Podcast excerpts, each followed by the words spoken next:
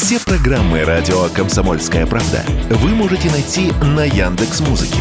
Ищите раздел вашей любимой передачи и подписывайтесь, чтобы не пропустить новый выпуск. Радио КП на Яндекс Музыке. Это удобно, просто и всегда интересно. Слово «фудшеринг» дословно означает «делиться едой». Так называют практику распределения продуктов питания, как правило, с истекающим сроком годности, среди нуждающихся. Занимаются фудшерингом волонтеры, благотворительные сообщества, онлайн-платформы в сотрудничестве с торговыми сетями. Сейчас о фудшеринге в России заговорили на государственном уровне. Ранее в поддержку развития соответствующей программы высказывался Минпромторг. По данным ведомства, если бы ритейлеры передавали на благотворительность продукцию с истекающим сроком годности, то удавалось бы спасти около миллиона тонн продовольствия в год. Однако сейчас ритейлерам это невыгодно, объяснил Радио КП председатель Комитета Госдумы по молодежной политике Артем Метелев. Вместе с коллегами он разрабатывает законопроект о фудшеринге эти компании не заинтересованы это делать, потому что вынуждены платить 20% налог на НДС. И так получается в нашем законодательстве, что передавая товары на благотворительность, ты должен заплатить 20%, несмотря на то, что ничего не заработал.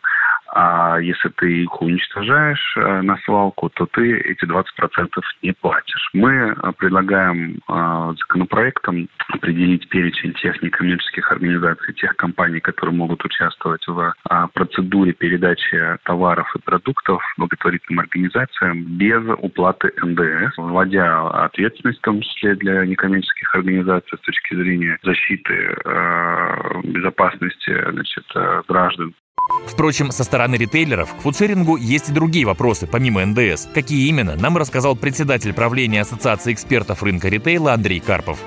Ну, что такое продукция с истекающим сроком годности? Это продукция, которая их э, можно продавать. Соответственно, что такое с истекающим сроком годности? Сколько это? День, два, три, месяц?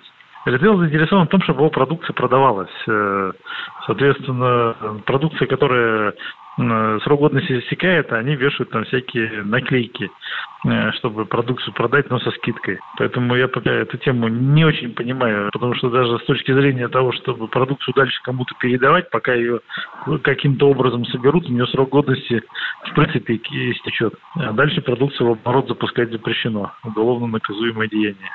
Тем временем фудшерингом в России много лет занимаются волонтеры. Например, автономная некоммерческая организация «Фудшеринг». С какими проблемами она сталкивается в своей работе, с Радио КП поделилась руководитель организации Анна Успенская.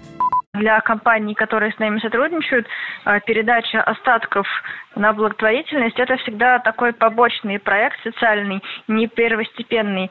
И сейчас очень многие компании коммерческие нацелены в первую очередь на выживание. И поэтому у них гораздо меньше ресурсов для того, чтобы запускать э, социальные проекты, даже если они для них фактически бесплатны. Тем не менее, мы, конечно, надеемся нашу деятельность расширять, насколько это возможно даже в текущих условиях. Э, действительно, уже видно, что количество запросов о помощи возрастает.